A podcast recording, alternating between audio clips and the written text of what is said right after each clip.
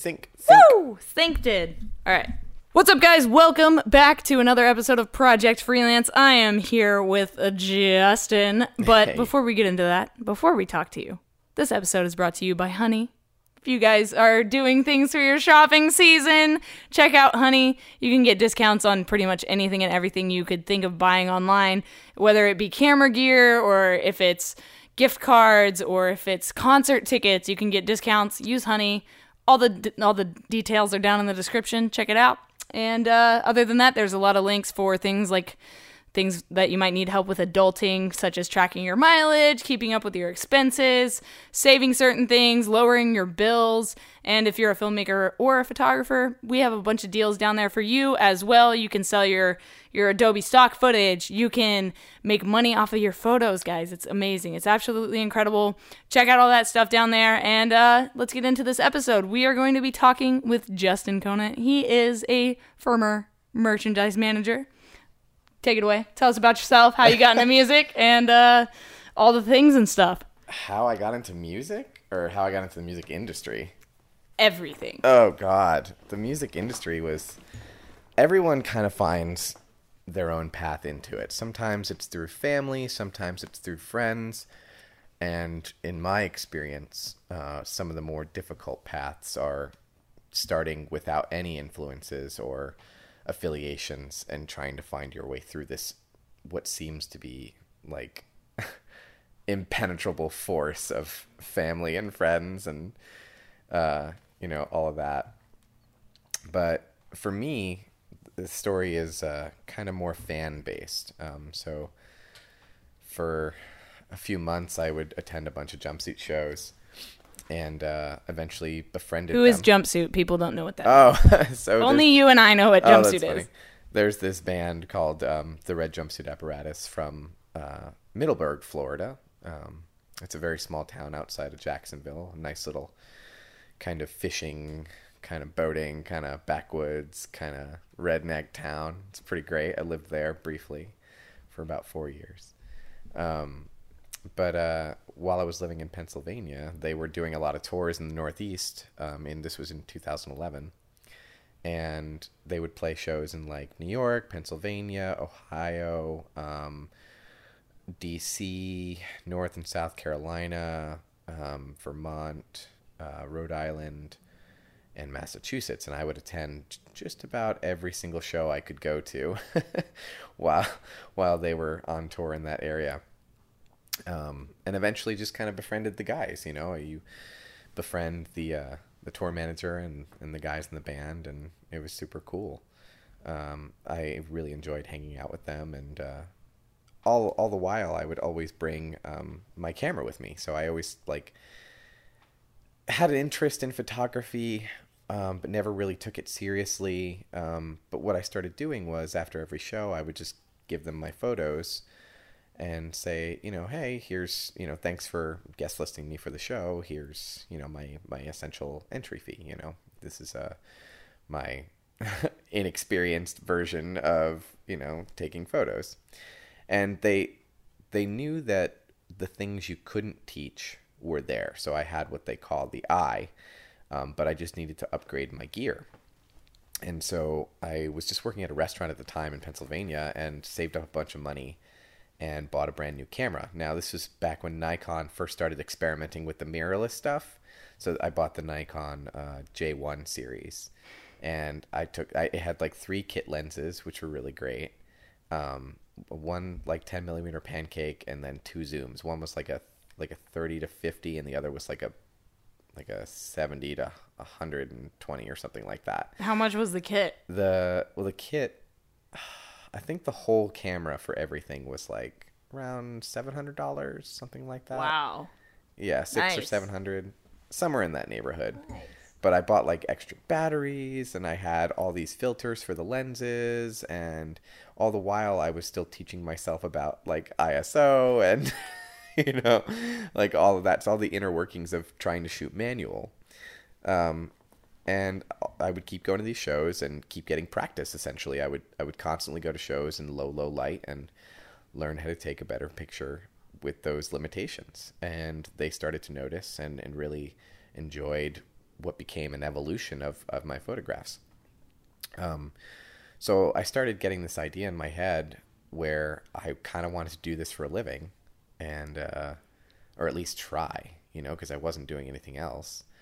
So I uh, reached out to um, the singer in the band and the tour manager and told them like, hey, I have this idea. I kind of want to travel and take pictures, and uh, they were into the idea. They just needed to find a way to make it work.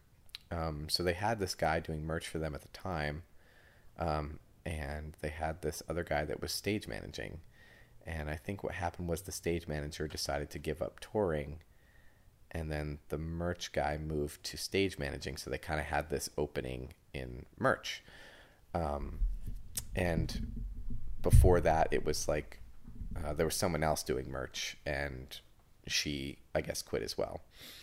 Uh, so I kind of had this opening slot. So I kind of talked to uh, their tour manager Jesse for a little while, and I was like, I think I want to remember where this conversation happened. I'm pretty sure it was in Pittsburgh. I'm pretty sure we were at Mr. Small's, this really amazing theater. Not theater. It's um, it's this amazing uh, um, reconverted church, uh, just outside of Pittsburgh, um, and they turned it into a venue, and it's it's one of my favorite rooms. Um, but we were in the office upstairs, and uh, he was just kind of like, "Hey, man, I've got this extra room in my house. Like, if you're serious about moving and joining the road, like, it's all yours. Here's what it'll cost a month, and uh, you know, if you're serious, we'd love to have you." So I was like, "Holy shit! Like, that's." That's an offer. So I told my job, who I would always come back from these trips from the shows and just constantly talk about this band and they're like nobody cares about that band nobody cares about you or whatever and I I came to realize that that is just the attitude of people who either unsuccessfully chased their dreams or gave up way before even trying. Mm. So what they do is they kind of surround themselves with this attitude that it just can't be done or they wish and they wish whereas a dream is just a wish with a deadline Yep. you know. So I gave in my two weeks notice at the restaurant and I was like, I'm moving to Florida. I'm packing up all my stuff and I'm gonna just gonna go join the circus and figure it out. So some of them believed me and others didn't. And uh, what a big help in this, and this is like kind of the part that a lot of people forget, is people just think I just had money and up and went, and I didn't. I had like no money to my name. I was just really good at living beneath my means and budgeting well. Um, but this was like a big move and it was going to cost me a lot of money. So what I did was I sold an investment that I had for, let's see, I started playing this game in uh, 1996 called Magic the Gathering. And uh, I had quite an extensive collection saved up. So after 15 years of collecting cards, I sold the entire collection. Like me and one of my best friends, Scott, drove from Pennsylvania down to Star City Games headquarters in Virginia with his SUV trunk full of, I think it was like 40 binders, something Wow. like that, of cards. Um, my friends used to call me the library because I just had, you know, a playset of every card ever made. Uh, The last time I counted officially, I had lost count around a million cards, Holy something like that. Yeah. So I sold that entire collection for eight thousand nine hundred dollars to Star City Games. They cut me a check. And they just bought them all flat. Yeah. Well, it was um you can you can sell cards there the card trading like um uh like environment is is set up in a way where you can sell singles or you can sell collections or Right. you know things like that. There's value in singles. There's more value in singles than there are in collections. But if you want to get rid of if you wanna everything, it's just it. easier to sell things as a collection. So, like for example, say um, there's an expansion called um, Tempest, you know, Yeah. and the collection as a whole, there are some good cards in it that are what they call meta relevant or, you know, used popularly amongst professional players on the tour circuit. And those cards gain more value as they're used more and they become uh, more popular. Um, so there are cards in that set that are worth more than others, and there are, you know, cards that are worth nothing. Yeah. But if you try to sell those cards worth nothing, you're A, not going to sell them because nobody wants them, and B, not going to make any money off of anything except for the, you know, bigger, more expensive cards in the set. So what I did was sell them as col- whole collections, and some people collect that way. They'll collect every card in the set, Yeah. in which I was one of those people. Sure. You know, but um, the value, the appraisal value of my collection, I sold it for a third of its value. Holy shit. So wow. because that's just what But their it was buy easy. rate was. Yeah, it was quick. That's great. And like you didn't have to go like do all the research online of exactly. like every I didn't have to. card. I had like- to do this fast because Yeah, I didn't. have right. a very small window of time Yeah. to go and do this. Wow. So what was it like mentally having to give that up? Like you gave up your I entire life. I sold my childhood. yeah. That's what it felt like. you I sold, your my childhood, to the I- devil. Uh, I wouldn't say the devil. well, I- to, I guess to God in, in red jumpsuit sense. no, I, I sold it. I sold it for an opportunity, yeah. And um, man, what an adventure! Right. I, I it was worth every penny. Um, absolutely, I, I will forever say that because it really was a really fun, fun adventure. You know, and I mean, there's highs and there's lows in everything in life, but in the end, it was all just really, really fantastic. Um, but yeah, so that value was like twenty, like twenty six thousand dollars, but I sold it for eight thousand nine hundred dollars because that's just how things Yeah. work. You know, when you sell things to pawn shops, it's the same kind of thing. 'Cause But they have to resell it, thing. yeah. Exactly. You want resale value, and they know they're not going to get anything out of those commons and uncommons, but the rares will sell and the other stuff like that. Um, so I don't regret selling the cards. Um, I do regret maybe potentially not holding on to some of the more valuable stuff because Yeah. years later I found out that they're worth almost triple what I sold them Holy for. shit. Yeah. Wow. So um, But I mean, how could you have known? Oh, I mean, the market Yeah. was constantly growing, Yeah. you know? And the thing with things like those is that the older the game becomes, the rarer. Yep. There's only a finite number of those original printed cards.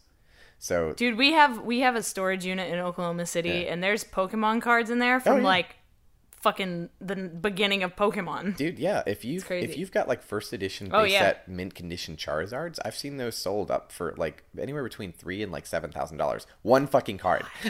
Wow. like there's there are there are of professional paper. there are professional minting um agencies that go out there and and grade your your, cards. Yeah. Wow. You can ship them in and they will put on the white gloves and That's check the bend and check the corners and That'd be a cool video and- to do. yeah. Um they're- Fascinating. they- it's really extremely fascinating. Hey, if any of you out there appraise cards or anything really for a living, it'd be kind of a cool podcast episode. Yeah, it's it's really really cool because they can tell like they're it's just like money or art. Yeah. Mm-hmm. You can tell if it's fake. There are professionals that get paid to to know this kind of information. You know, they know the the the the card stock that was used. They know the foil that is used.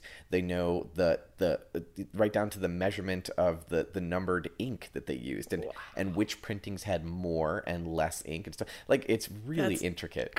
So they can tell what's counterfeit and not. But luckily, all of my all of my cards were purchased through Wizards of the Coast, which is the Mm. company that prints the game, and they were all hand opened by me Right. via booster packs. You know, so just about every card was in mint condition, it, with the exception of friends who had quit over the years and gave me their Right, collections. yeah. You know, um, so yeah, selling that and then driving.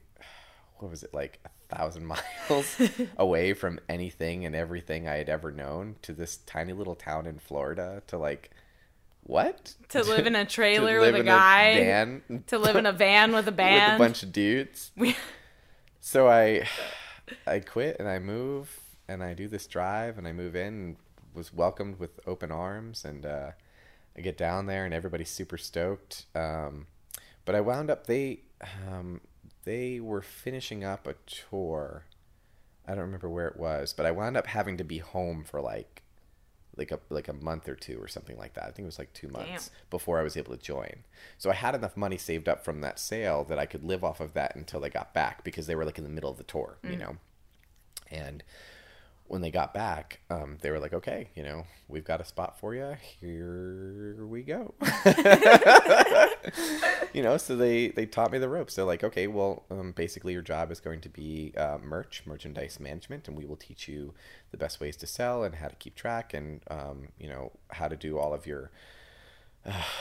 I had these like spreadsheets to like write out all the the amount made and everything like that. So it's it's it's certainly a learning curve. You know, it's not all fun and games. People always have this glorified vision. Yeah. I'm sure you've dealt with this a million times too, of like, oh, being on tour is the greatest thing ever. But I, my favorite, It's a like- job. Yeah, yeah, my favorite tour quote is, um, touring is is the what is it? The way to see the world but never actually see anything. Or, Yeah. Or to be that's what it is. To be everywhere but never actually see anything. Yeah. To go to your favorite places and never be able to see them. Exactly, yeah. Yeah. Because I mean, I I probably toured through San Francisco about six times before I finally saw the Golden Gate Bridge and had time to go down there. Because it's just you. Your job starts when you wake up, and your job ends when you go to sleep. No, your job ends when you die at the end of the night. You know, so it's it's extremely difficult to be on the Mm-hmm. road. You know, especially I was with what I would call a like a mid level band. Yeah. You know, they weren't beginners by any means. They were seasoned veterans. They had been around the block. They had been on the top of the top, and they figured out a way to make it work on their own, Mm-hmm. which I'm extremely proud of. They've been independent for like five or six years now.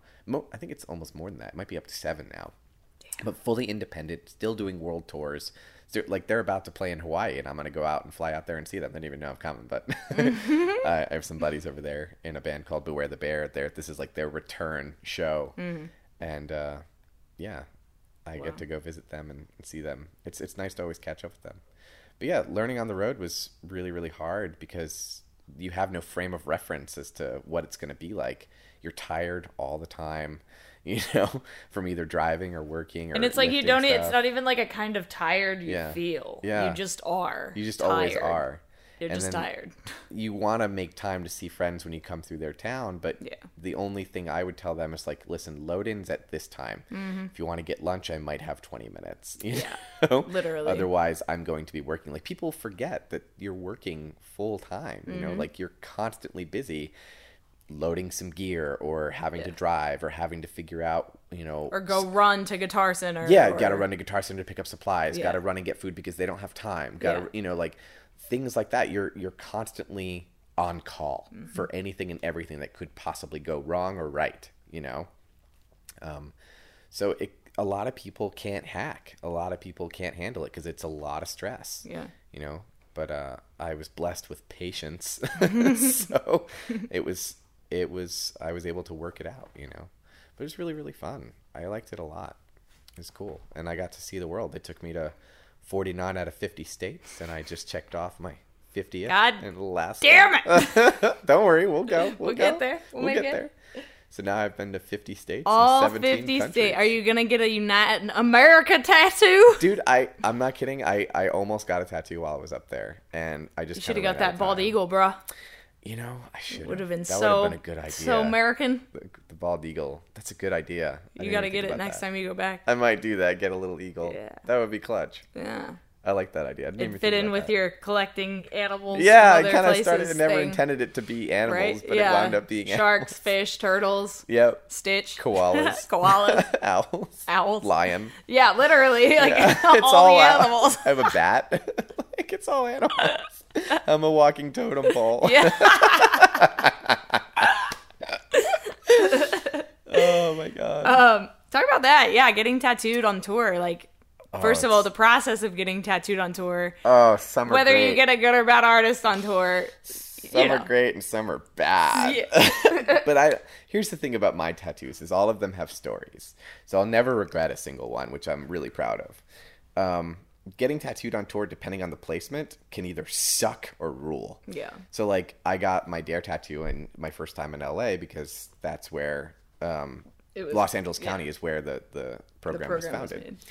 Um, so I got it on Sunset there, right across the street from um, oh gosh, what's that venue there? Roxy. No, not Roxy. The- it's down the street from Roxy, but it's across the street from uh, what's that smaller one? Uh, the Whisky. no, across the street. You're on Viper Room. that one. Across the Viper street Room. from Viper A- Room. Yeah, Across from the Viper Room. yeah. There's a tattoo shop there. I got it there. Oh yeah, totally. I yeah, that little shop there. Yep. And uh, that was really cool. Um, and it's a knuckle tattoo, so I stupidly got a knuckle tattoo on tour when I'm like lifting boxes every day. So as it started to heal and scab up, like I remember tearing one of the scabs completely out, Oh, and so the color remained, but there's this like ditch in the A, like a chunk of my skin. But like I got my first trip to Hawaii, I got a turtle on my back, um, but then that was fine. But the only concern was we it was summertime, and immediately after Hawaii, we went to Southeast Asia.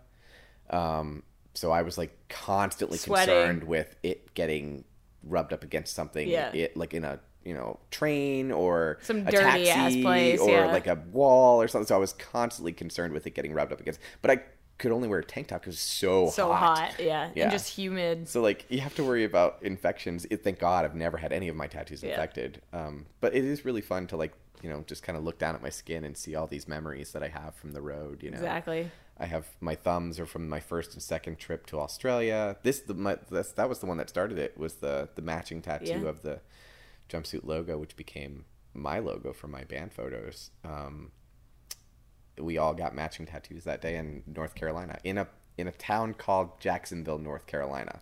That's cool. Yeah, which was That's really really really, cool. cool.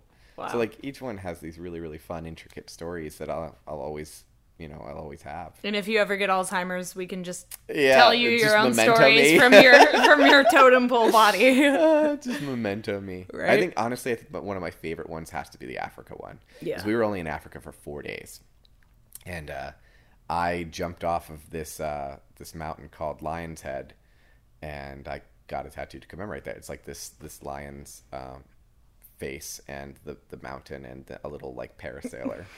it's pretty cool. Just I was really really down. stoked about that one. yeah, it's very cool. Um, so fast forward to when did we meet? 2013, Was it 2013? I think so. that sounds right. Yeah. So I was living in No, it's Australia. only five years ago. Yeah. No. Yeah. That's stupid. I know, right? We've known each other since birth. All right. So yeah, I was living in Australia and I heard that jumpsuit was coming through and I'm a huge red jumpsuit fan. Always have been. Went to their shows growing up. Well, yeah, you always like like your you and your dad had Me and my dad had always Yeah, gone. yeah. Like we loved red jumpsuit. So they were coming through and some friends of mine were opening for them and they were like, "Hey, can you come shoot our show?" And I was like, "Hell yeah. What's the- Hell What's yeah." the name of that band? I remember. uh, them. Emberville. Emberville. Yes. Emberville. I remember them. So yeah, we went, shot the show, and I saw Justin behind the merch table, and he had a dare tattoo on his like on his knuckles. No, before the before you Well, noticed the oh, it was the flip It's the cam. flip cam. He had a flip, flip cam cam. because I had been making YouTube videos and I had been watching like Charles Trippy and the Shaytards, and they all used the flip cam. Yeah. And I saw he had one. I was like, "Oh, do you make YouTube videos?" And I was like, yeah, I make YouTube videos for the band. And I had no idea this little girl was like hot shit on YouTube. She's like, oh, no, I do too. And you gave me your business card. Yeah. And then you noticed that I had the Dare tattoo, and you're like, oh, that's cool. I was, you were like, why'd you get that? I was like, I'm straight edge. And they were like, ah, me too. That was then. But That was then. This know. is now. But it was still, we were like, oh, did we just become best friends? And then and click. it was, I, I owe it all to Snapchat. yeah. Because we would constantly snap each other back and Snapchat was our way of communicating Yeah. because paying for texting is ridiculous. So Yeah. Snapchat was our way of communicating when I lived over there. And then I moved out here and then in You moved to Oklahoma. I moved to well, I moved to I stopped there. I Yeah. paused there. Yeah. you so were I there went for to like a Oklahoma month. and then came out here to California and 4 days after I came out here, I flew to Ohio to go on tour with this band. I remember this band. Oh, oh my god. So That you can't just this is the perfect example of everything that can and will go wrong with this So band. if you've never been on tour, you have to at least one time do a van tour. Yeah. And if it's not your first tour, you're the luckiest person in the Yeah. world. like Bryce's first tour was a European Yeah, bus, bus tour. tour, like, fuck you. you. I love you, Bryce. You earned Love you, everything. dude. You're the you're the best. You're the best at what you do. Keep keep killing trucking. it. Keep killing, killing, it, it. bro. Goddamn. But yeah, so I'm on tour having a miserable time. It's Cooking winter. ramen in the We're cooking ramen in the floorboard Wait, because our rewind. van caught on the fire. heat like shield of the van. the heat shield of was the van gone, had no so it cover, so- continuously overheated. we're just on fire. It's great. It's fucking great. I'm vlogging the whole thing. There's like vlogs Yeah, of this there's whole all these everything vlogs happening, about right? you guys trying to boil ramen in the like little holes because it was so hot it was boiling water. We had holes in our socks. It was great. God, and this was my first experience on tour. And but thank God there was a girl in the band. You Yeah. know, like if there hadn't been, if it had just been a bunch of guys. Well, I mean, having a girl in the band was like it ended up ending the band. You know, the the Yeah. relationship ended up destroying the band, but. It was like a saving grace that she was there. Seriously, you know. So Justin was on tour, and I was on tour. Right. Oh, that's right. I forgot about this. Yeah, and I was so pissed. I've I had like had it with this. I was like, I'm fucking over this shit. And he's like, "You'll be fine. You'll survive." And I was like, yeah. "Dude, we were like kind of crossing paths. kind of. Yeah, we were on the same path. You guys were headed south. We were headed yeah." north. And so we were like, okay, we got to see if we can coordinate it so we can get our bands to stop at the same Yeah. gas station just so we can see each other. Yeah, I worked it out with Randy, uh, the guitar player of the band, who's the the singer's older brother. And uh, he was like, "Oh yeah, it'd be cool to like meet up. That'd be dope." So we found this like random gas station. We got there like ten minutes before you Yep. did, and then you showed up ten minutes later. I was like, "Oh, what's It up?" was we get to meet at this random ass gas station in the middle of nowhere, like Tennessee or something. It's the little things, guys. That was. I still love that video. the little things, man. Yeah, that was pretty cool. So yeah, that having some like knowing somebody else that was on tour really helped in that aspect. So if you Yeah. are a touring person or if you're thinking about it, you should definitely talk to other people that tour. Yeah, I mean kinda it's it's necessary. one giant family, dude. Like Yeah. everybody knows everybody, and that's what I love about this industry is Plain. that everyone, for the most part, is pretty giving and and really wonderful and generous and just fantastic. It, it, you haven't seen these people in months. They come through town, you know. You get to hang out. It's like it's you pick up right where you left off. Yeah. You know, and and I, I, I mean, it, it is easy to say that about touring people, but like it's just people who travel in general. I think that's just the general consensus of people who travel. Yeah. You know, is that anytime you go somewhere, I call it making my rounds. Mm-hmm. You know, so like I I I just got back from Alaska and I'm going to Hawaii and then I have to go to Pennsylvania and then Florida. But like all these people that I've made friends with while touring this country and many others, they're all like, "Come back, come and visit." And Yeah. it, and for the most part, people are like, "Oh, I'll never see you again." But like, I do my best to get back out there and and you know go hang again. You know what I mean? Yeah. And that's like- the cool thing about touring is that we do build friendships all over the world like Yeah. that. So like if you if you end up like stranded, like you miss your flight or whatever, and you're in like Chicago, Th- that actually happened to me. people will come fucking pick that you up, actually dude. happened to me. I Great. booked a flight back from oh gosh, I don't remember where. I just remember being laid over in Seattle for way longer than I thought. Mm. Which there's nothing wrong with being laid over in I Seattle know. ever. Oh no, wait, no, it might not have been Seattle. It might have been Portland. I think Oh. it was Portland. Yeah, I was laid over in Portland for uh, what I thought was only going to be like four hours, and it turns out it was 24 hours. And I would just randomly put a Facebook blast like, "Do I know anyone in Portland?" and a friend of mine reached out, and she was like, "Yeah, come crash with us. Like, you're more than welcome. Like, we'll, you know, pick you up from the airport, and the couch is all yours, and, and take you back." I was like, "Yo, that's what's up." And you know what? The the I would do the same thing for them. You know what I mean? Like that's what I love about my touring friends. If anyone ever needs like a couch to stay at, or uh, you know just needs to refuel, or you know if they need a ride to and from a venue, more than willing. Yeah, I'll- if they I'll need to like there. go to GameStop to get a Yeah, new game new for game their. Switch, Yeah, whatever. like, yeah, I did whatever that they need. You know, more than willing to go back out. You know, and I sometimes I'll I've been doing this lately is that I'll uh I'll get like um socks. Um, Yeah. Sometimes I'll get like extra pairs of underwear, Just a little like care package. Mm-hmm. little care package, things like that. Um, sunscreen, um, uh, Tylenol. You know, Yeah. like little things that you almost forget about that because you, get like a headache. You know, Like you- emergency, ruining you know, socks. yeah, you know, definitely. like, you never have time to do laundry, so at least Mm-hmm. with like brand new socks and underwear, like at least that part of you won't get Yeah, horrible. gross. you know, think little things like that. You know, because sometimes you just don't have time to shower. You just you have ten hours Mm. to get to the next venue, which is eleven hours away. Right. like, good luck. Good luck. you know, we'll see you there. Doors so are at five. care packages like that have been something I've been thinking about a lot lately. And Yeah.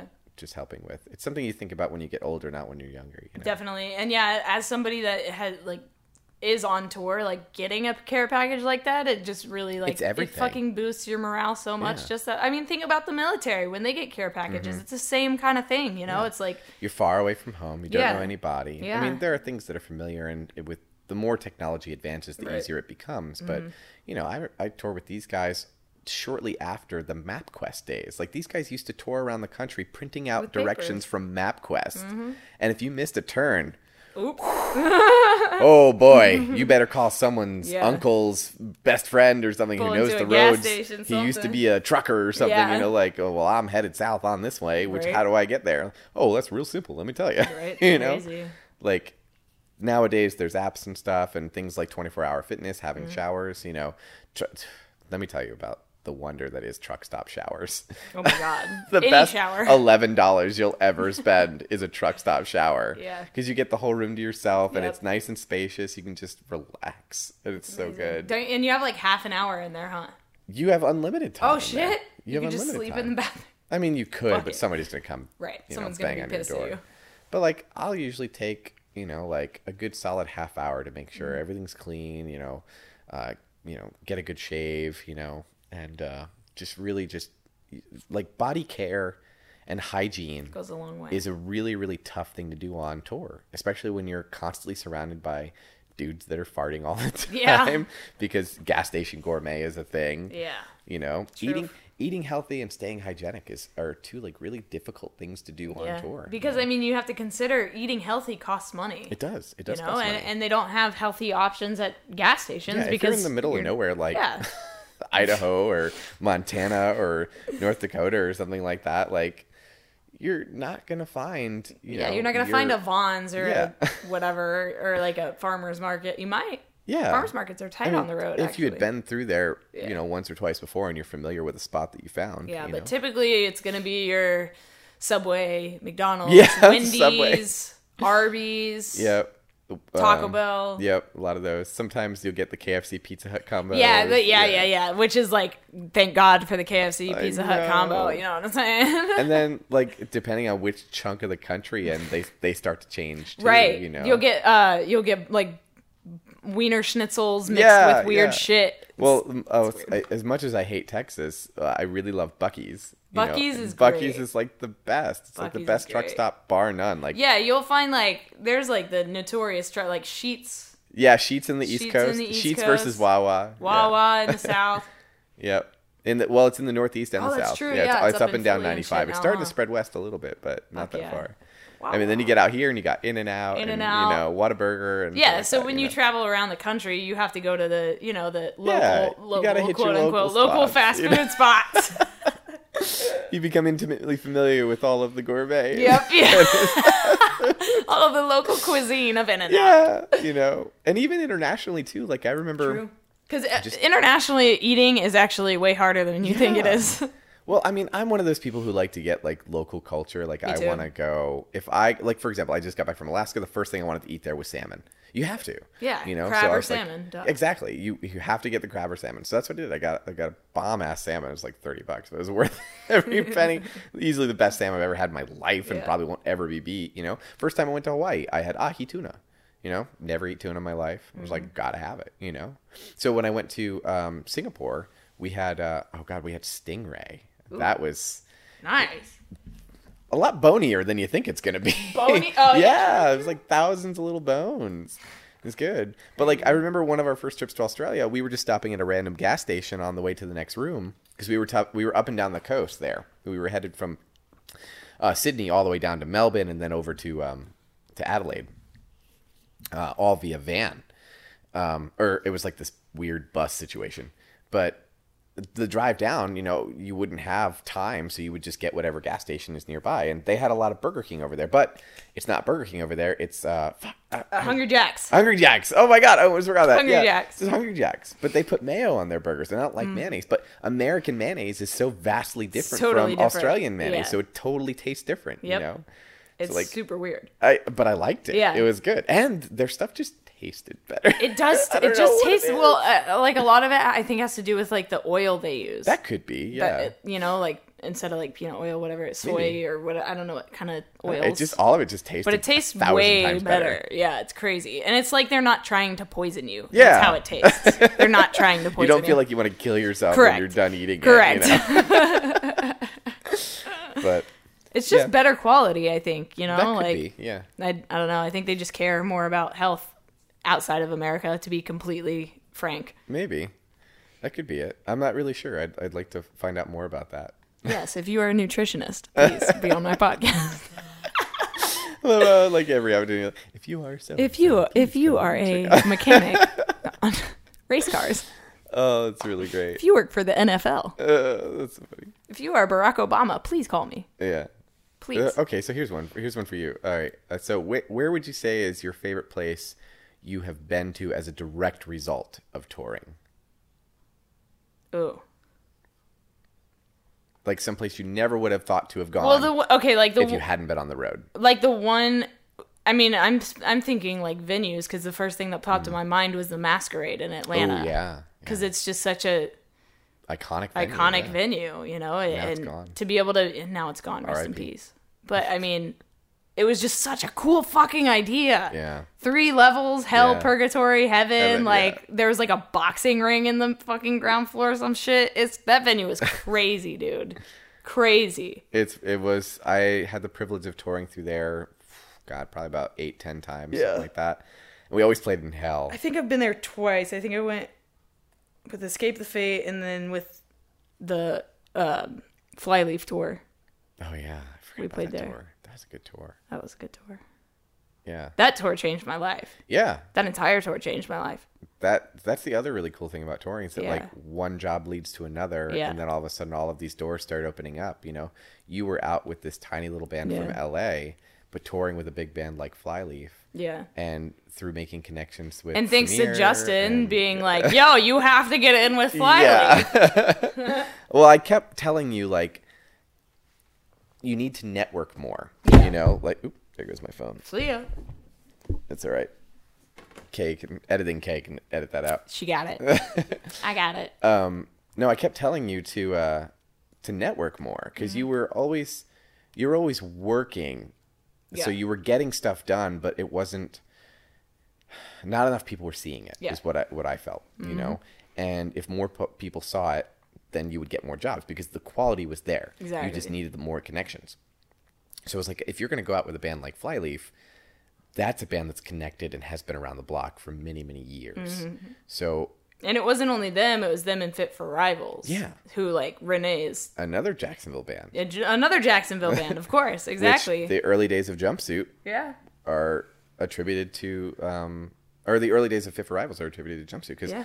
Ronnie helped them write a lot of stuff. It just shows you how connected, like, this Yeah. touring world it really is. Like, Justin and I know each other from this band, and then we end up, you know, working with bands that are, like, direct, you know, like, uh, Just directly linked. just directly linked to each other, and Yeah. it, it just so happened that way. I don't know. It was it was kind of like the world just fell into place.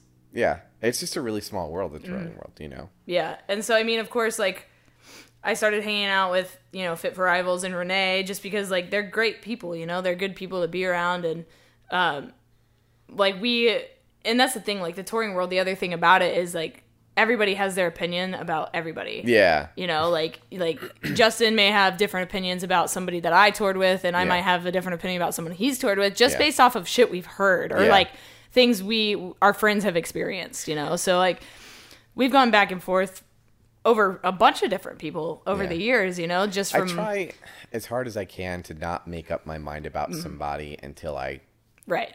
you know, meet them myself. Yeah. You know, because it's very easy to say, "Oh, I met this celebrity and they were Mm-hmm. a dick." Like, no, you ran up to them in the middle of a restaurant while they were eating privately with their family and didn't want to sign your, Yeah. you know, cap or something. Right. Like, Yeah. and they're the dick. Yeah. sorry, not Mm-hmm. sorry. So you know what I mean? Like things like that. Some people have interactions like that and just wear this claim.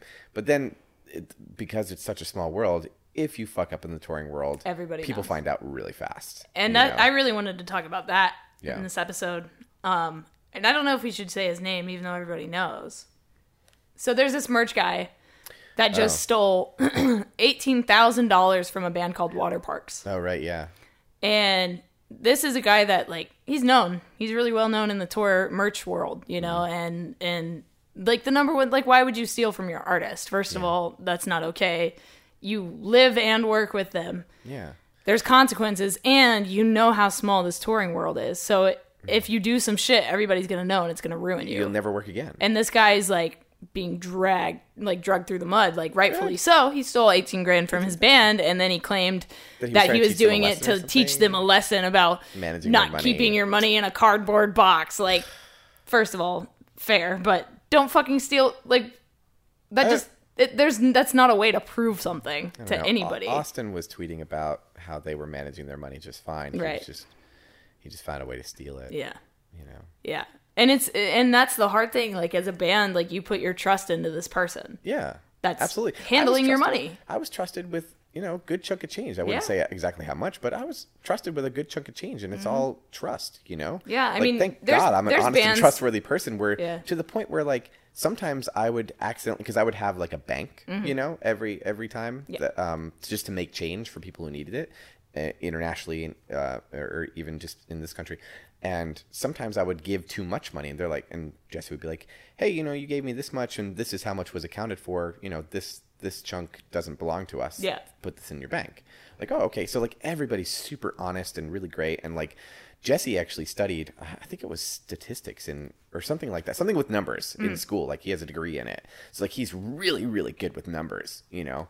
So when it came to like counting the money every night, I would say a solid 80, 85, almost 90% was in cash. And very rarely would it be on a card, you know. So the card stuff, obviously, it's all digital, so that jumps through. But when you're rolling around with that much cash, like, it's scary. I remember when I first started, he would say, Hey, if you get a little uncomfortable with the amount of money on you, let me know when you get to this amount, and we'll do what's called a drop. And he would come and collect that much, and then later we'll uh, add that to the count at the end of the night, you know. So there would be times where I was ha- holding an uncomfortable amount of money because we were doing very good. And I'd be like, hey, can you come and take this for a drop? Because, you know, God forbid somebody breaks into the venue and understands that they have that much money behind Yeah. there. It's all cash. It can't be accounted for. You know what I mean? Aside from the numbers I'm putting in on how much is sold versus, you know, how much I have left in stock. Yeah. That's the only proof I would have. You know, it would be very easy for someone to come in and just swoop, there it is. Yeah. You know, so I'm certain that this guy probably saw an opportunity, like saw an opportunity like Right. that. You know, like and fuck you for even thinking Yeah. about that. You know, Like how bad? Like how bad are you off for money that you? yeah, feel you're the not going to get away that. with much. Yeah, yeah. It's like people who rob clerks at stores. You're going to get away with maybe like 500 500 bucks. bucks. Yeah, maybe. maybe.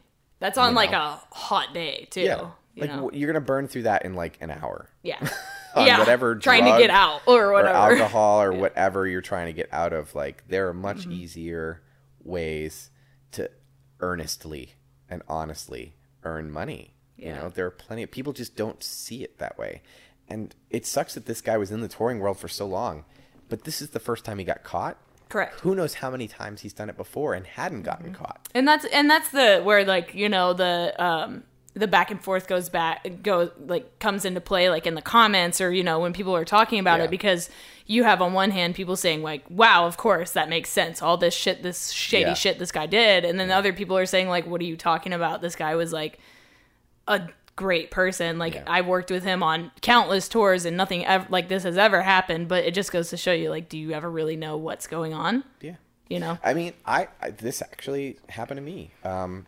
so I have many friends on the road, um, and a lot of them are roadies like me. And uh, one of them got caught stealing. I don't think it was. m- It might have been a little bit of money, but it was it was like a laptop and some other stuff from a band that I'm really good friends with. And he was caught on camera doing this Wow. at a venue that I'm very familiar with. and they figured it out. But this was a guy that was like friends with everybody. He was, you know, doing tour managing gigs, he was doing merch gigs, and like everybody loved this guy. He was super down to earth, super chill, like really great to hang out with. Um, bent over backwards for people to like help out by like uh, you know, using his brother's van and stuff like that, you know, just like saving bands money in any way he could. Like, what, why would he, why would he overstep his bounds and try and take something that wasn't his? Mm-hmm. But not only that, get caught on camera doing it. Like, why? Why would you do that? Like, I don't know. Just the concept of theft never made any sense to me. I think people just sometimes I don't know why or what it is, but I think they just have like a literal lapse in judgment and they're like, yeah. "Oh, a laptop. I need a laptop." But like I'll take with this things like laptop. phones be fine. and laptops, Yeah.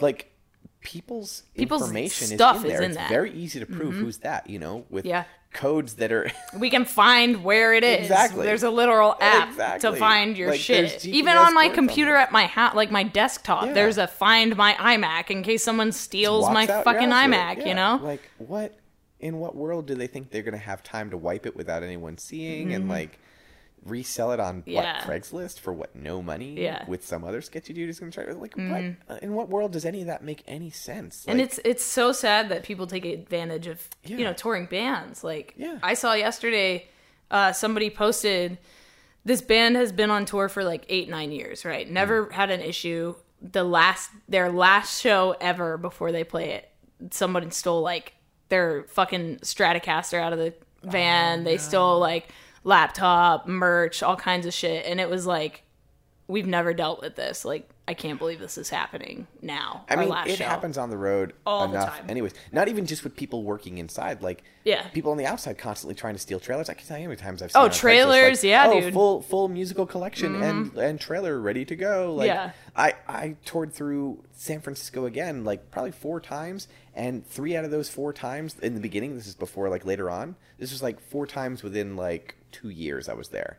And three out of those four times, a band on our tour package had their van and or trailer broken into, with you Yeah, know, SF's camera really bad, stuff, dude. laptop stuff, phones, personal stuff that they can never get back. And it's hard you can't say like bring all your shit into the venue because we don't know who's in the venue Jumpsuit had a um a, la- an old laptop um stolen from them, which really sucks because none of those files are backed up, and there are so many B-roll songs that they Like have recorded on demos, like yeah. GarageBand and stuff, demos. You know, Shit. it's gone, gone forever. You know, you can't replace those because you can't remember all those songs. of course not you know it, there could have been you know three or four records in there that they just Mm-hmm. you know had this back catalog of things and ideas they were using as inspiration to record new music further down the trough because they were always just thinking ahead and that that laptop's gone you know like they'll never ever get it back wow. And for, for so somebody could like get their fix or Yeah. whatever. Say hap- they did it. Yeah. This happened uh, recently i think within the last two years they caught this like this duo this i think it was either a couple or like two dudes that were like constantly stealing shit from this exact same venue and then dragging it to like a uh, storage facility nearby. Oh and they had been doing that and they finally got busted and they open up this unit and there's like all this other stuff that's in there and like oh my god. for years of doing that and never getting caught.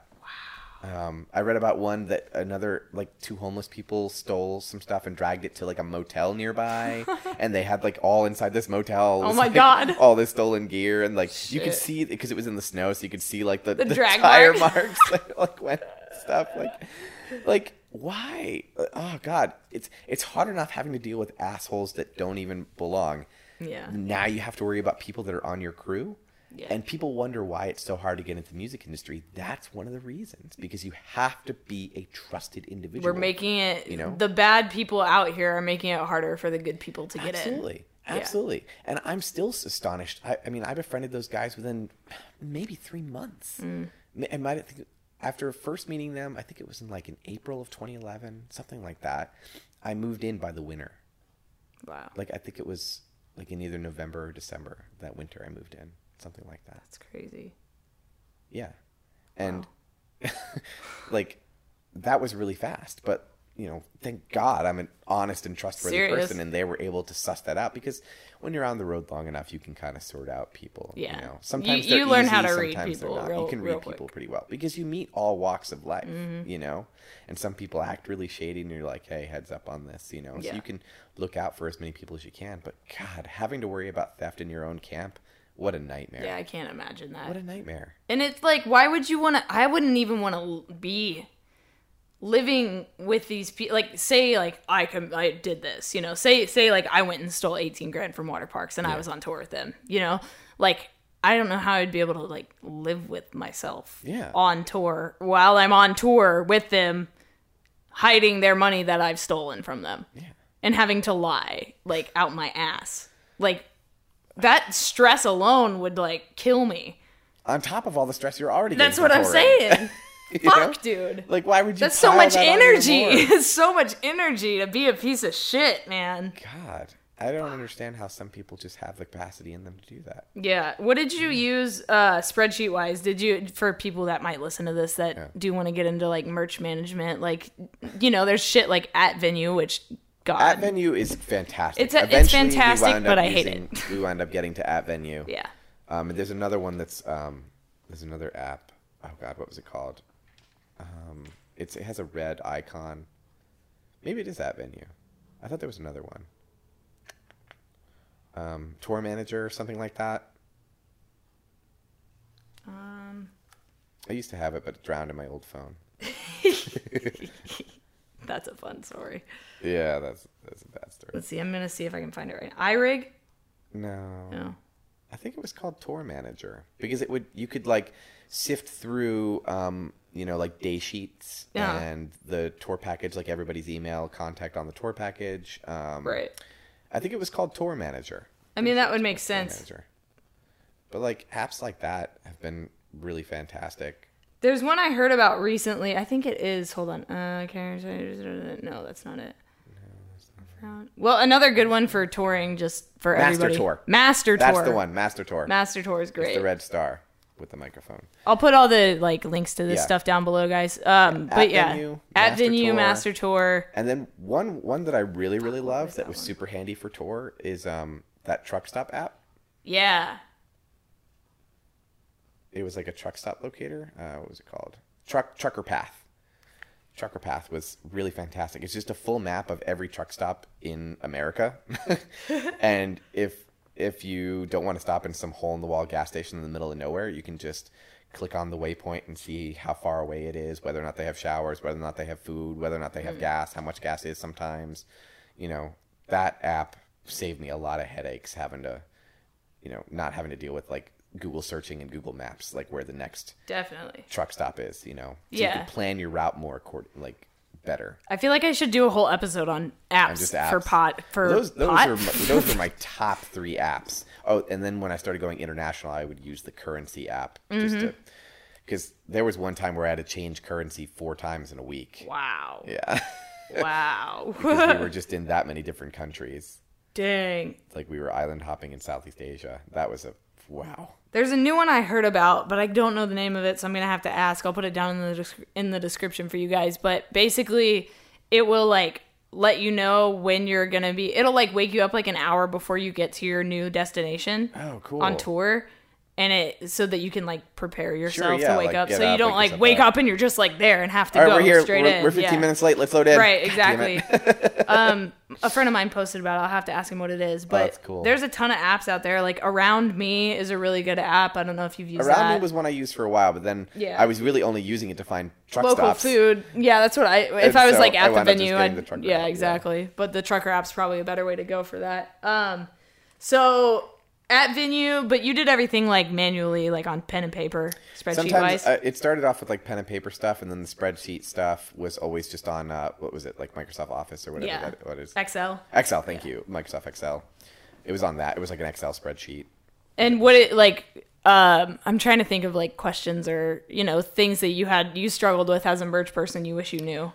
Um, Or like wish you had like a tip about, you know, like uh like folding boxes, you know, like how to store your merch properly, like everybody has their type of bins you should get. Don't were- get cheap ass bins. I tried every version of of organizing and sorting, and there's a professional way to do it. Um, when I started doing festivals, Yeah. I started learning from people who had been in the game way longer than me, and the way they were doing it was the most efficient way that I, I was able to figure out. What they would do is they would make these things called plumes, right?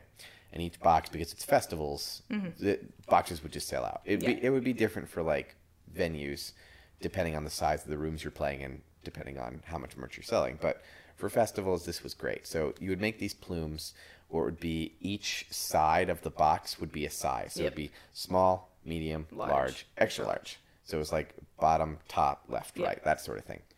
and it's Um, easy then, like- when you're selling because you can just grab yeah, it. You boop, don't have to like boop. search you don't through have your to, fucking shit. Yeah, you don't have to look. You can Yeah. even if someone else did the plume, you could walk over and it would be the exact same Yep. thing that you're looking for. Here's the size. You could look over, just eyeball it, and see if there's any smalls left, or look over and see if there's any mediums left of this one. You know, things like that. Yeah. So when they started doing the plumes, and then count in, count out. So you'd count in how many of each item you have, Which is when you got critical, you guys. Yeah. Like and then stress the count out- importance. yeah, because like sometimes you forget to mark like, oh, did I do this? Count out, count in is the best way to do it.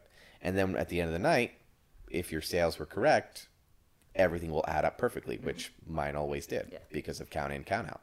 You know, and I never let anybody slide. Occasionally, this would happen where like sometimes a venue would take a merch cut, Yeah. and then like my dudes would say, "Hey, they would rather a T-shirt than a merch cut." Which, by the way, if a That's venue cool. ever offers that, give them the T-shirt instead of the merch cut. Well, to talk about what merch cuts are and why why venues take them.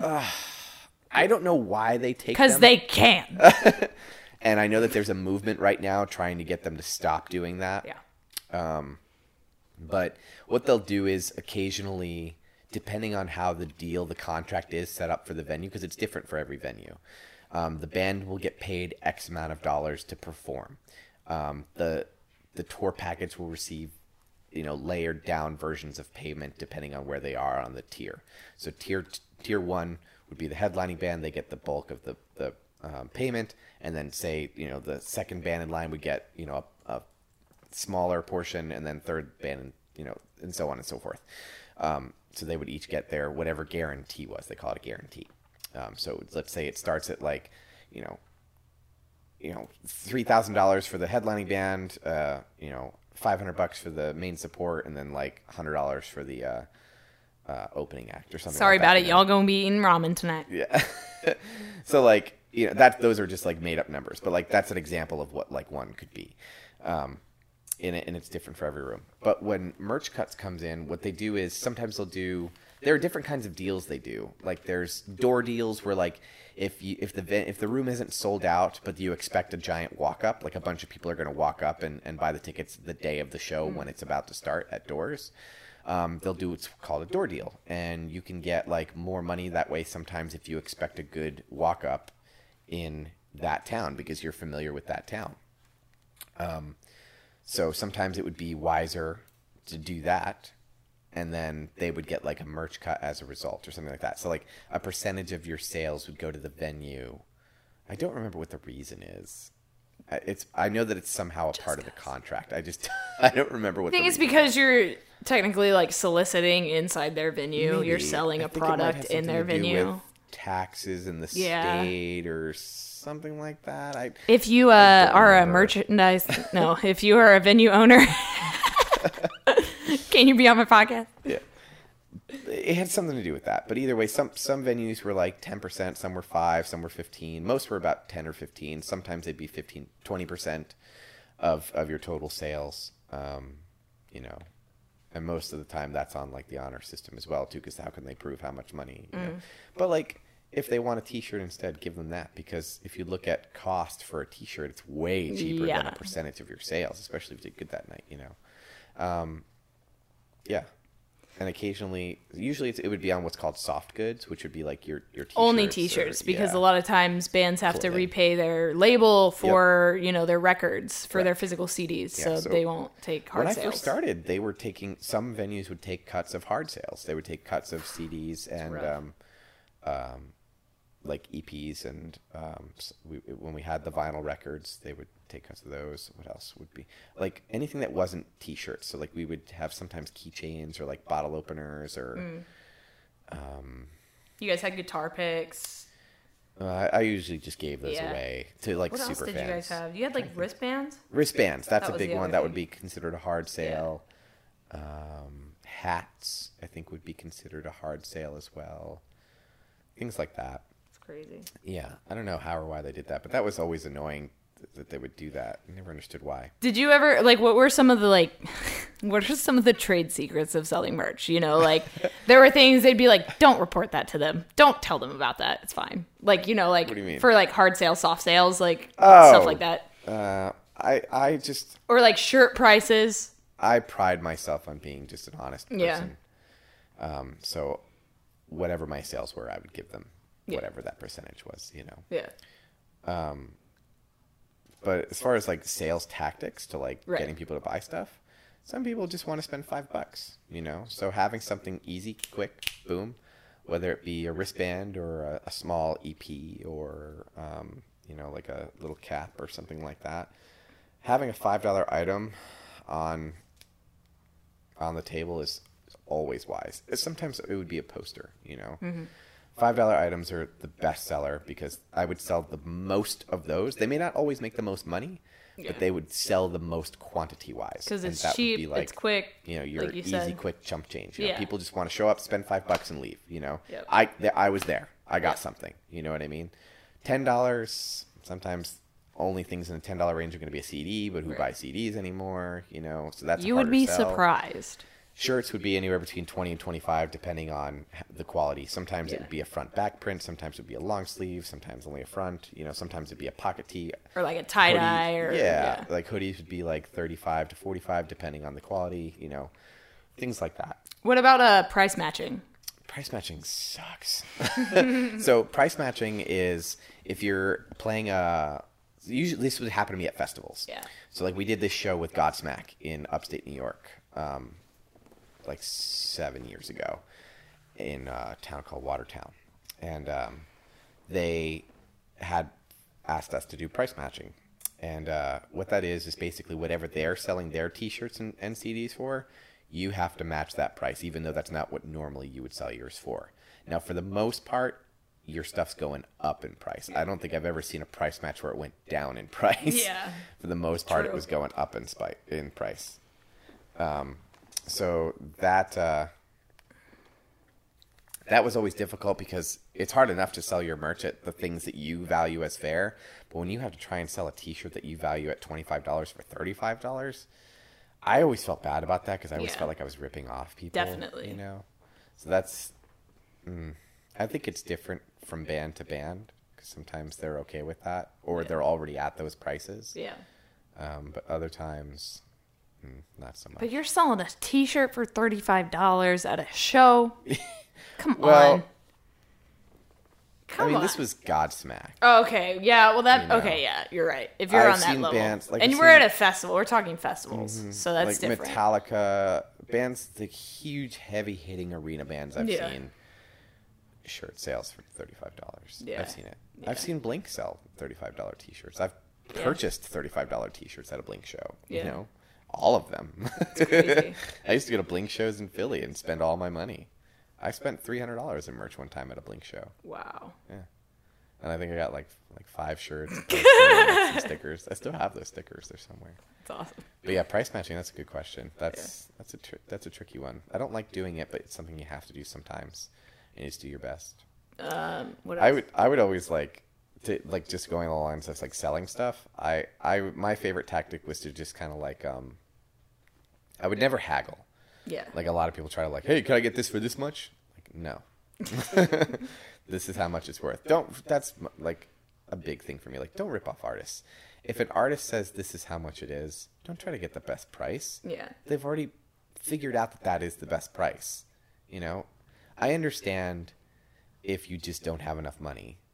Sometimes you just got to let that go. And sometimes people are like, okay, you know, all you have is $20. You spent your last $20 getting here. You spent your last 15 getting into the show. Yeah. Like, fine. 20 bucks, it's yours. That's all you had, you know. That uh, on very rare occasions I've done that Yeah. because I know some people that they literally spent everything they could to just even get to the Yeah. show, you know. And and if that's the case, you know, more than happy to. Definitely. But like if it's just people trying to just get the best deal, you know, like don't rip off artists. Yep. This happens, you know this happens to photographers all the time. Oh, I saw God. somebody bitching on Twitter just yesterday like if I set a price, don't try to rip me off. I'm not trying to shoot for free. Like it's the same thing with artists. Like they can't sell records anymore because everything's digital. Yep. So now they have to sell things like meet and greets. Yeah. You and people get pissed about that. Yeah, like, because- sorry, we don't have a Dude, choice. one of the best like, things that I ever read was that your ticket, and this this was from my I'm gonna I'm gonna put him on blast here. It's my buddy Danny Danny Samet. He's a fucking good dude. He's he's someone I met really early on in the touring days, and he he really worked his way up. And now he he's like um he tours with Thrice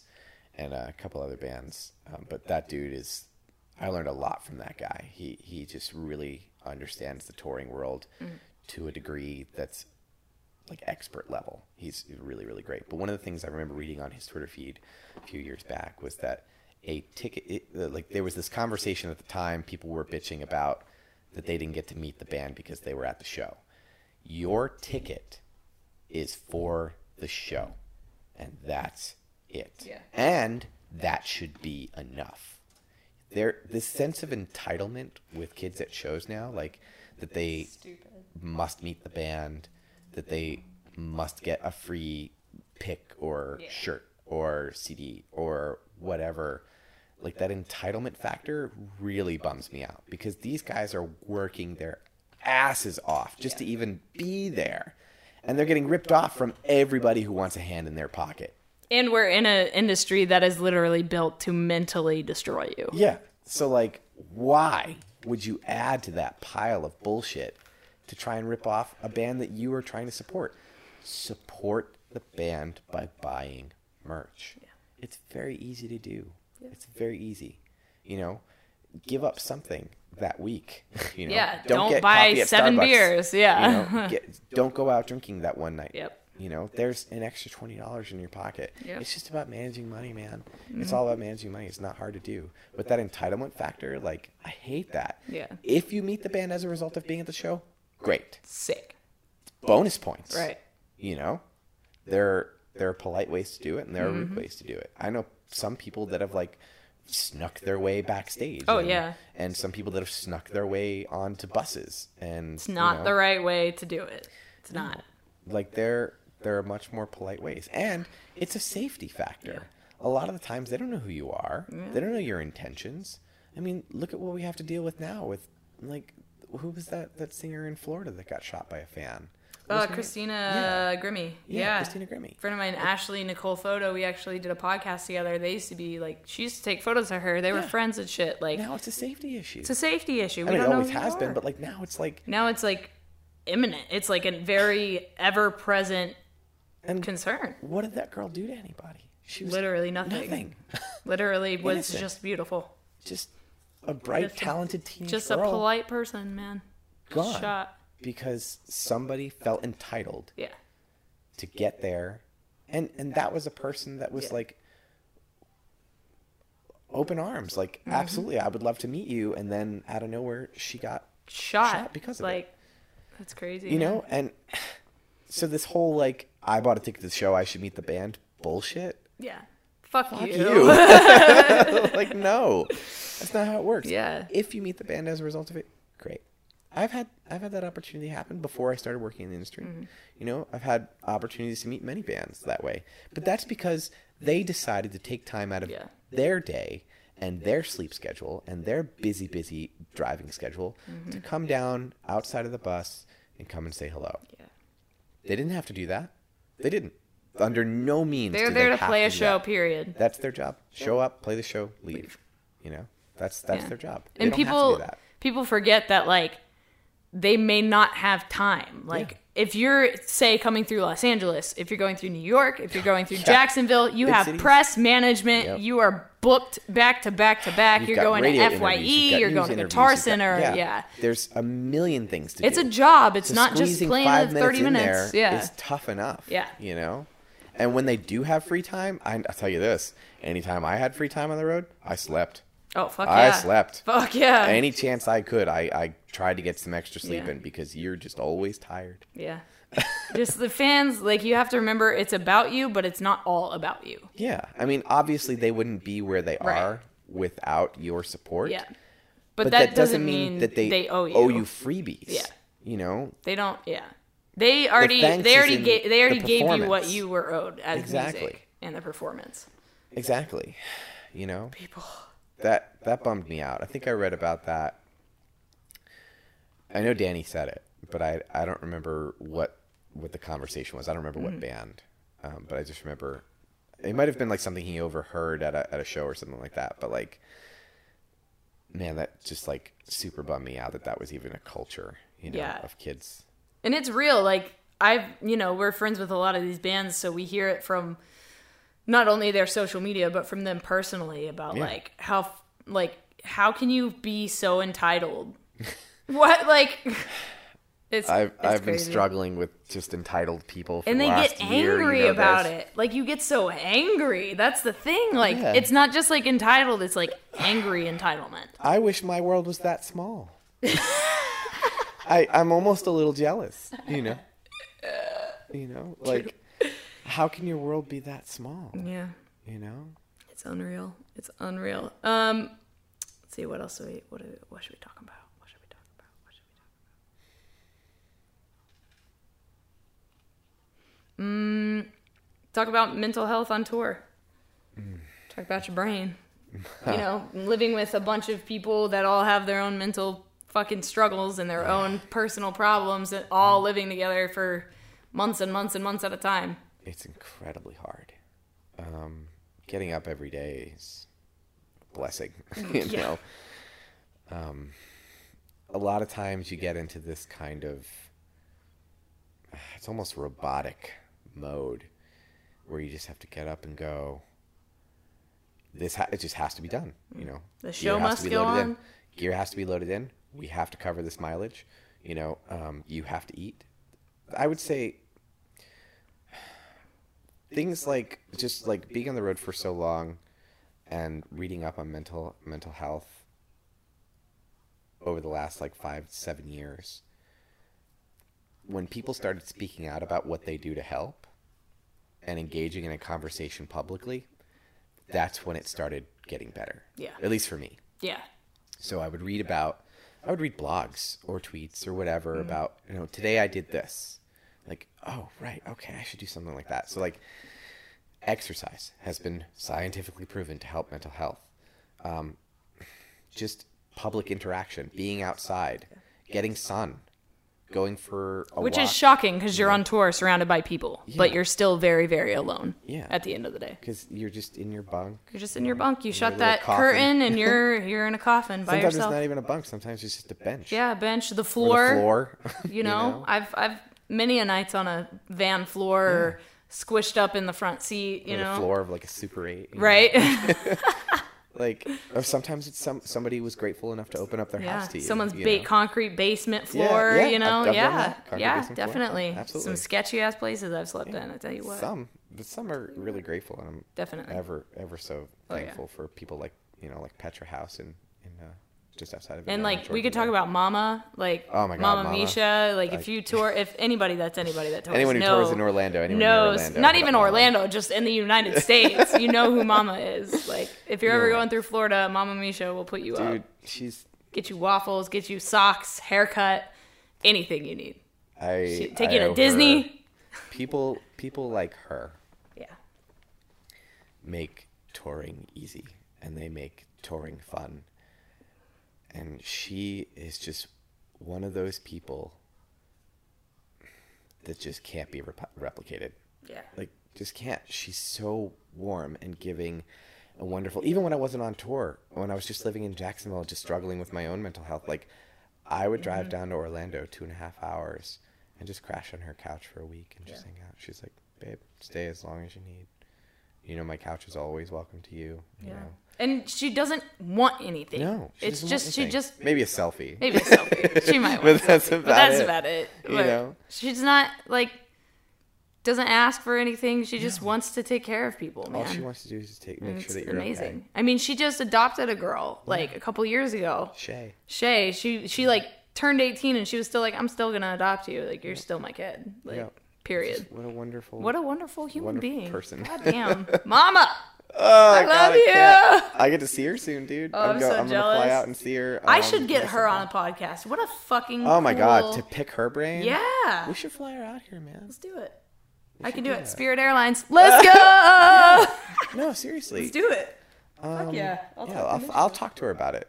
Yeah, I'm dude. sure. I'm sure she'd love. She'd love it. that. She would love. Or if she can't travel, you know, we can go to her. we can go to her. Fuck it. You know, Let's do it. she that's that's a woman who's got She's got some stories. so many stories. She's got some stories, dude. She's had so many bands Like- through her house. I mean, she. She's great. There's I'm also a think of, group like early in. bands that are now big bands that she started out with.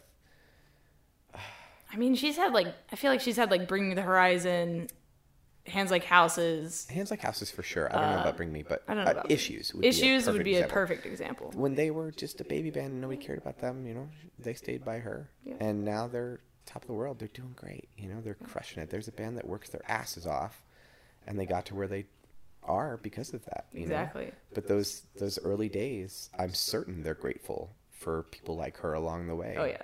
To just give them hope, to acknowledge that they're doing the right thing because I mean, back on mental health, like every day you wake up, am I doing the right thing? Am is this Yeah. what I'm meant to be doing? Right. You know, Am I wasting my time? Am I wasting my time? Yeah. Is honestly, and that's why I continue getting tattoos in the road because every time I think that, I just look at my arms. You're like, I don't legs, think I wasted like, any time. I didn't waste any time. Look at all these memories I Yeah. have. you know. And like most people don't even leave their hometown. I know. I can't tell you, dude. Crazy. One of my first trips back to my hometown after I started visiting, um, or at, one of my first trips back to my hometown after I started touring, I got together with um, my old um, rifle team. Um, we had competitive rifle uh, target shooting in my my high school. Justin was supposed to be big time in the military, y'all.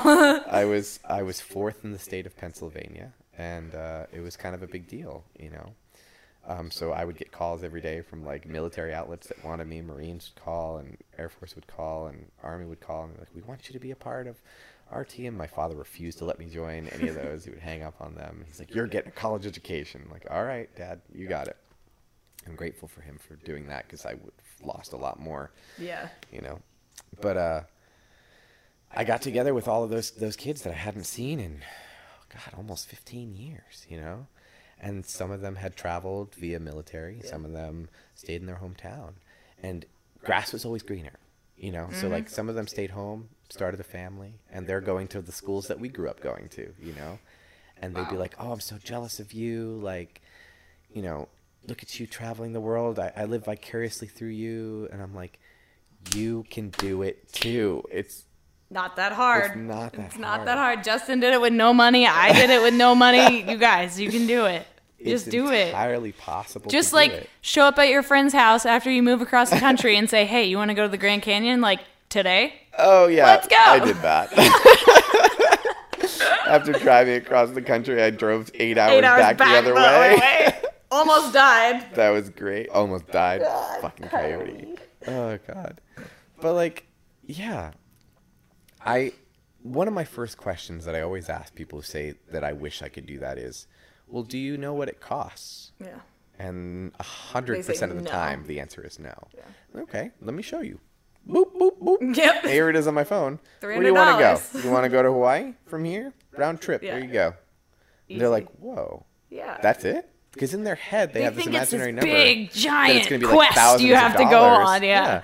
And I'm like, no, with things like Airbnb Yeah. and things like Skiplagged, like Skip lagged. If you, oh my god, if you travel, if you don't know what skip lagged is, check it out. If you don't know who what Scott's cheap flights Yep, is, another check it out. I'll put these all down below. Amazing, amazing resources. There are cheap and affordable ways to travel. People It's have made it easier. Yeah, it's a lot easier to travel today than it ever was before. Yeah. You know, and people get it in their head and they're like, oh, well, if, if a round trip's going to be like seven hundred bucks, okay, well, that's like, you know, two weeks of pay. Yeah. That's it.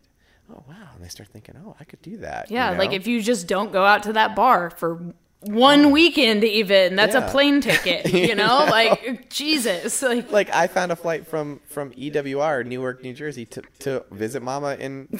Florida, for fifty bucks. fifty bucks, guys. Fifty dollars. 50 That's like a tank of gas. Yeah.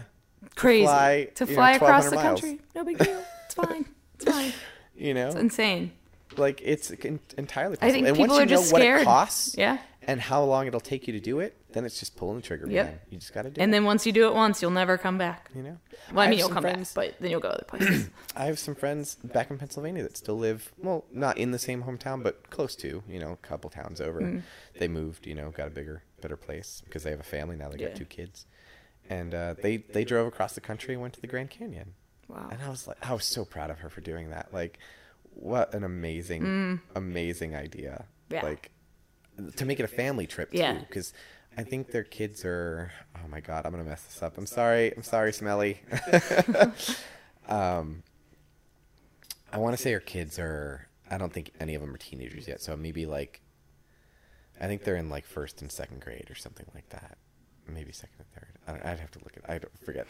That's such they're a all cool. eight to that's me. such a you know, fun. Yeah, yeah. They're all eight. It's fine. old enough to make memories. That's Right. what's important. They're Right. old enough to make memories. So they, they drove across the country, and went to the Grand Canyon. That's like, what so an fun. awesome thing to do with your family. Yeah. You know? Like, And I remember doing that as a kid. You I know. did that too. My dad would drive us to all. We used to go Yeah. Mm-hmm. to Gettysburg all the time. We we went up to Niagara Falls a few times. Yeah, you my know, like- grandfather, when I was like 13, took me and my cousin. It was my grandpa, grandma, my, my cousin Alicia, and I, and we went up the whole East Coast Oh, that's from. St. Petersburg all the way Oh, up I to. Gettysburg, Pete. dude. I used to go there all the time. Dude, so sick. Like, I, what great memories as a kid to get to see the world like that. Yeah, And, and it's I'm like, sure- it wasn't expensive. No, They just got in a big old van and drove. just drove. That's Yeah. it.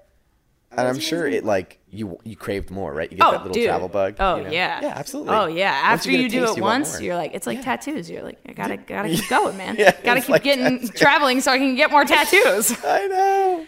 God. But, yeah, yeah. no, it's entirely like that. But I love that. I love that, that that's what it's about. But I, I always encourage people to travel because I I don't know, in my opinion, it's one way to, to help cultures understand one another. Yeah.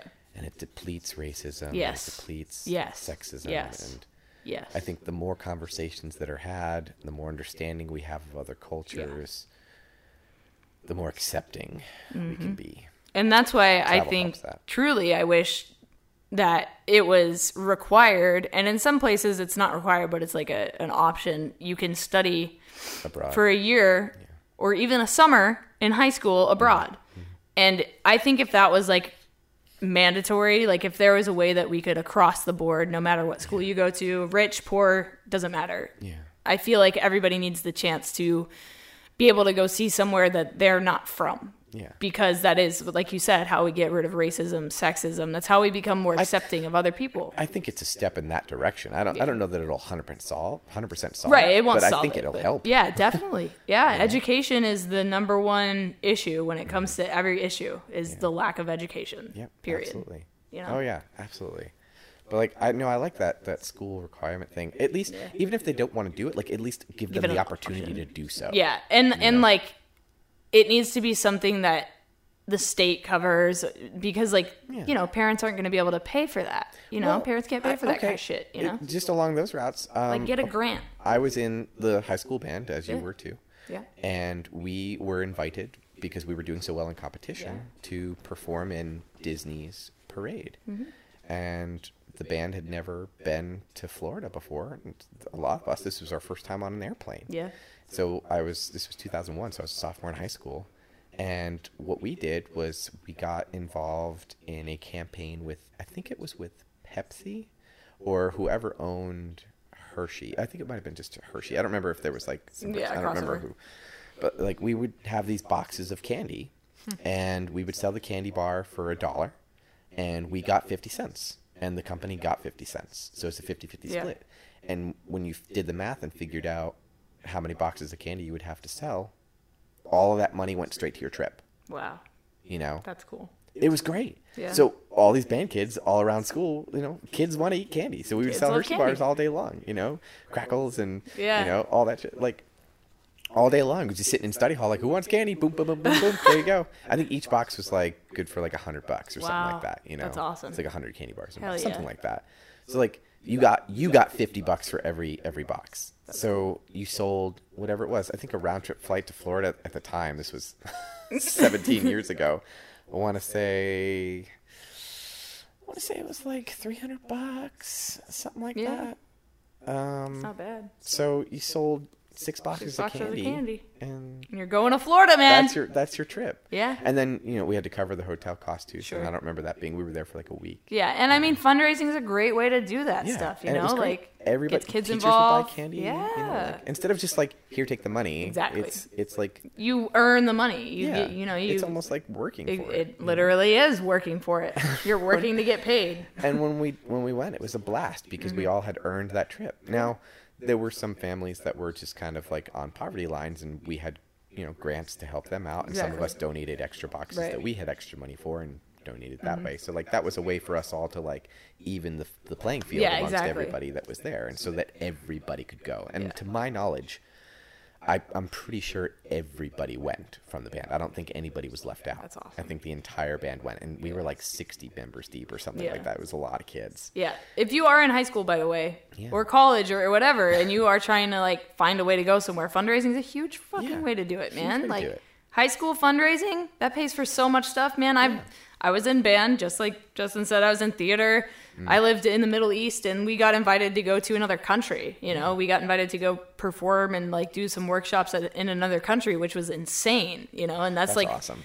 that's a whole other type of like studying abroad you know? Going to a completely different country which is like i don't know i wish it was mandatory. I just wish I i, think wish it was i wish it was more accessible you know? I wish there was a better I think it's process. more accessible it now than it ever of has course definitely. But yeah if you guys if you guys want to get out and see the world there's easy cheap ways to do it. Yeah, So absolutely. Just don't make excuses. Stop making excuses and sitting at home and watching Netflix. Yeah, when you start when you stop like making excuses about it and start doing the research, if you cared enough and actually want Mm-hmm. to go, sometimes all it takes is like a little flick. Yep. You know. Yeah. Here you just go. need a kick in the butt. Here's your motivation. Exactly. And if and if you have questions, a lot of times like there's the fear, you know, Mm-hmm. so they just don't know. It, all of that just comes from a lack of education. Yep. And it's very easy to educate yourself with blog posts, websites, Twitter, YouTube tutorials, Instagram, you know, everywhere. even people on Instagram, Yeah. you know. Like it's very easy to do that. Yeah. And I love that. I wish more people would do it. I'd I see a lot more faces. I wouldn't have to travel as far. Yeah. That's true. You know? Um, if they ever came to visit Mikasa Sukasa, why do you think I always keep getting an extra futon? Right? Like, there you go, buddy. There's Exactly. your there's your, There's your as bed, long as you right need, there. You know.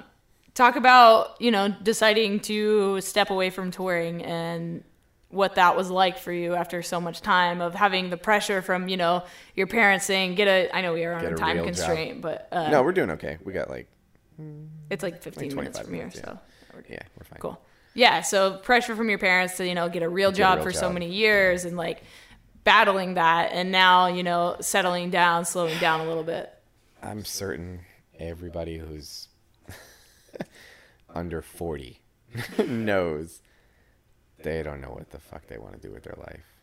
They know what they're good at. Some people are easy at exploiting their strengths and making a good living. Some people have a drive, and that's fantastic that they were able to it out, figure it out young. You know, uh, go to school for what they love. I went to school because it was just the next thing. I didn't know what I wanted to do. For a long time, I wanted to be a teacher, but I don't really have those dreams anymore. You know, when I joined the road, it kind of gave me an excuse to like prolong that thought process for a little while, but also like get to educate myself about just the world, you know. Um, so having that opportunity, I'm eternally grateful for because it it really kind of grew my perspective of what a life could be, you know. And when you start measuring it by experiences instead of money, mm-hmm. in my mind, I think that's a lot more valuable. i agree You know, you can make more money you can always make more money. but you're running out of time to make experiences exactly. you know You know, I mean, shit. There are people still making money after they're dead. Michael Jackson True. still making money. True. Kurt Cobain's still making money. Money's not going They're- anywhere. Money's not going. It's anywhere. not going anywhere, but you are for sure. experiences and opportunities Yeah. do. Yeah. And I think it's smart to take advantage of those kinds of things, especially when you're young, when you don't have that many obligations to either Or health issues. yeah or health issues, you know, because it, it can it can start to, Yeah. to get bad Definitely. um, if you don't take care of your yourself. Um, but leaving was hard because it was something I enjoyed doing. Not everybody who joins the road gains success. A very small percentage of people do it, especially in our field. Yeah. Photography, merch. Photography is insanely difficult Yeah. to make money in general, but to make money as a living is incredibly difficult because tours just don't happen often enough. There are only so many bands, and those bands only have so much money, so much budget. You know, some people are able to network themselves into a way where they don't just get attached to one band like I did.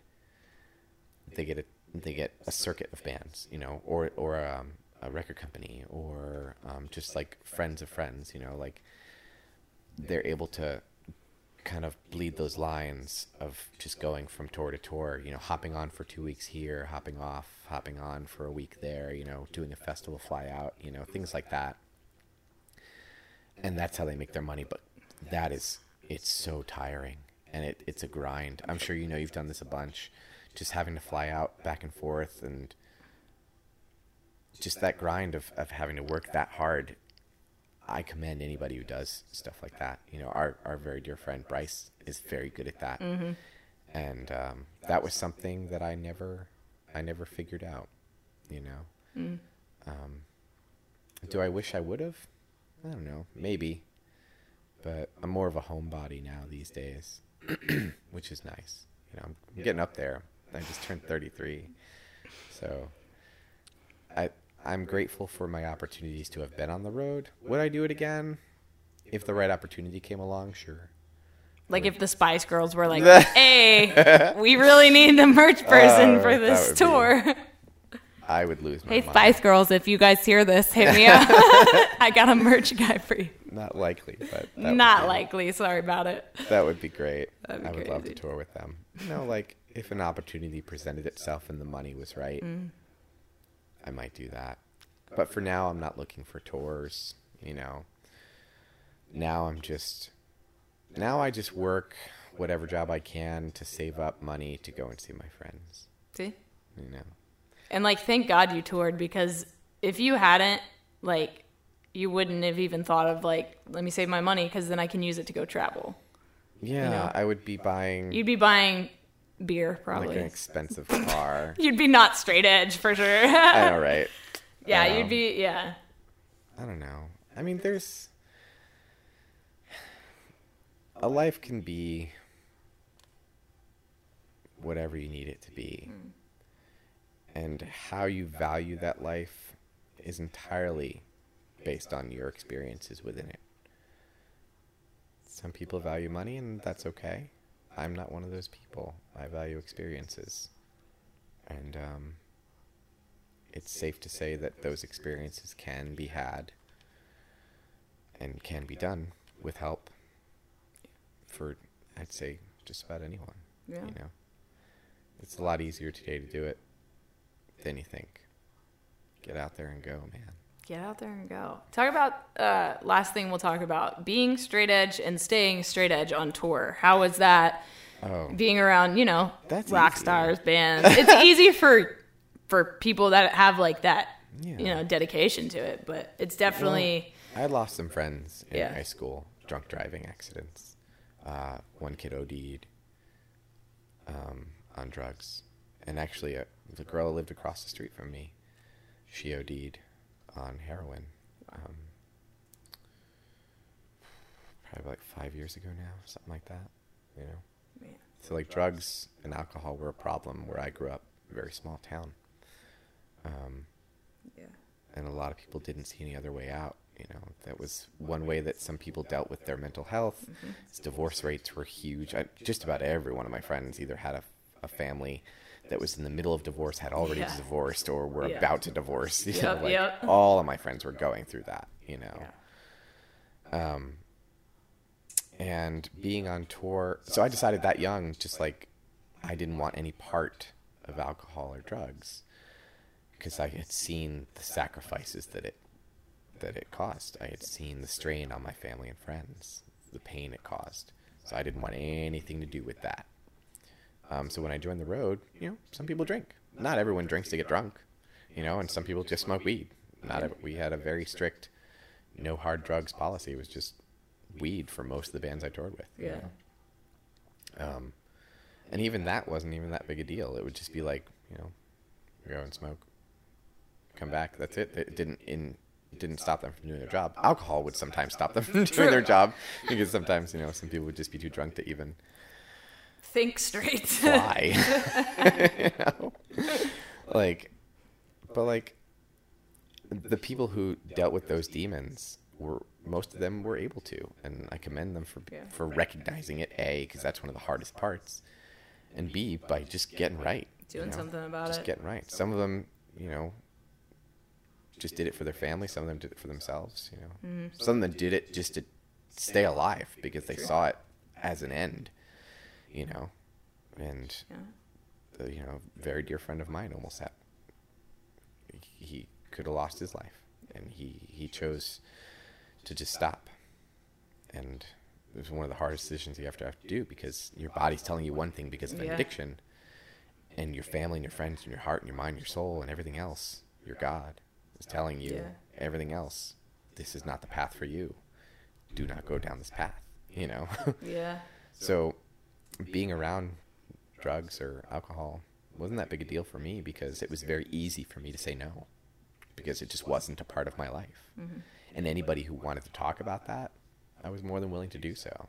You know, I wasn't one of those preachy straight edgers who He wasn't a militant straight Yeah, edge I guy that's wouldn't- trying to beat you up for I wasn't swatting beers or Yeah. you know, I wasn't preaching and shoving it down your throat. Yeah. You do you. What makes you happy? Great. I my my thing was like, if you need a ride, if you find yourself stranded, do not drive. Yeah. One hundred percent of the time, my phone was always on, always on, always on. Because if they ever needed a ride in the middle of the night, they were just too much, couldn't get a lift, Yep. couldn't whatever. Tell me where you are, I'll be there. You know, do mm-hmm. not get into a car. Do not drive. Yeah. Absolutely not. No, I only have. I don't care. Yeah. Don't be that person. Don't fucking be that person. Seriously. Because it's not just you. You're putting the lives of anybody you come into contact with at risk. And I just have zero tolerance for that. Absolutely. So that was I was always sober driver. Yeah. You know. So sometimes it would be like, you know, we'd roll through Vegas, you know, some people would have a good time and like, hey, you do want to pick up an extra driving shift, you know, here's some extra money for doing that. Oh great. Cool. Cool. That's awesome. Yeah. You know, I don't mind. I don't mind doing that. Yeah. You know. As long as I get my sleep, I'll be fine. Absolutely I'll do that. You know, you guys have fun. That was I wouldn't say it was a sacrifice I made. I think it was just one way to just kind of tilt the scales yeah. that they they could have a good time doing that and I could make sure that my friends were safe Yeah. you know and that was value enough for me you know that justified it for me. Definitely. so being straight edge on the road was very easy for me. I mean, it didn't bug me at all. um, when I was younger people would be upset. and they'd be like oh come on man you know peer pressure and Right. stuff. But the older I get the more people are like whoa respect True. Yeah. you know? True. that's happening Yeah. often. And now, like, a lot of people we, you know, I guess grew up touring with or grew up watching, you know, Party on the Road, they're all getting sober now. yeah they're all know? getting sober now They're all getting clean sober because they realize, like, well, this shit's not going to last, is it? the party's over man Over, man. I think that's great I do too. because it's influencing their music Exactly. and they can write about those Yeah. struggles and that music can help people going through those struggles it's a never ending Mm-hmm. circle man It's powerful, It's man. so powerful Amazing. so what is it uh, what's that quote about like a smart man learns from his own mistakes a wise man learns from the mistakes of others, Others, yeah, yeah definitely. Well, where can we find you? And your Pokemon adventure? well, what is he doing now? Now he's catching Pokemon. uh yeah i started making videos again um they're really fucking rad too. And I don't even play Pokemon, nor do I give a shit. I think they're cute and stuff, but like yeah other a friend that, of mine reached care. out to me um, from uh, idaho and asked if i wanted to be a part of a project that he was building and uh, i accepted because he wanted it to be top tier video work um, almost episodic in that it would be like a show Mm. and so we started this thing called pallet town passport and uh, it's a way for us to travel and make pokemon go videos and So sick. so I, my first video I did was like a tutorial on how to take uh, AR, that's augmented reality, photographs within the game, how to best utilize my skills as a photographer within the very limited resources of this game, but still, you know, make something cool out of it. You know, Super so cool. the idea is to make you know, he would do episodes, I would do episodes, and we might invite some other creators to be a part of the channel too. So it's a, a collaborative effort, Yeah. this Pallet Town Passport. So I just got back from Alaska, so I got to cut that video together and, and produce that and push that out. But it's not the it's not content for the sake of content. It's content for the sake of um, having quality. Yeah. You know, so that's our, our end game is to have just solid quality video work on on a thing called Pallet Town Passport. Hell yeah. Um, so that's that's the brand right now. You can find me on Twitter at jcpics3, on Instagram at jcpics3. That's all the things, right? yeah. In the website. JCPics3. jcpics3.com. That's, That's it. me. Yeah. Thank and you. then uh, if you want to see my Pokemon photography, I started an Instagram called uh, at um, pop punk Pokemon YT. All right. That's me, bruh. Thanks, dude. I love you. Love you too. Thanks for having me. Thank you guys for checking out this podcast. I will talk to you next week on Project Freelance. If you guys need help with anything like uploading your own stock photography, there are a bunch of links down below for that. If you want to buy some of my stock photography or videos, you can do that as well. I have photo prints for sale. I have music out, got shirts. I'm working on like clothing line type of stuff with uh, this no tracers urban exploration movement that I've got going on. Lots, lots to come, lots to come. Um, but thank you for checking this out. I appreciate it. And uh, yeah, I'll talk to you guys next week. Later.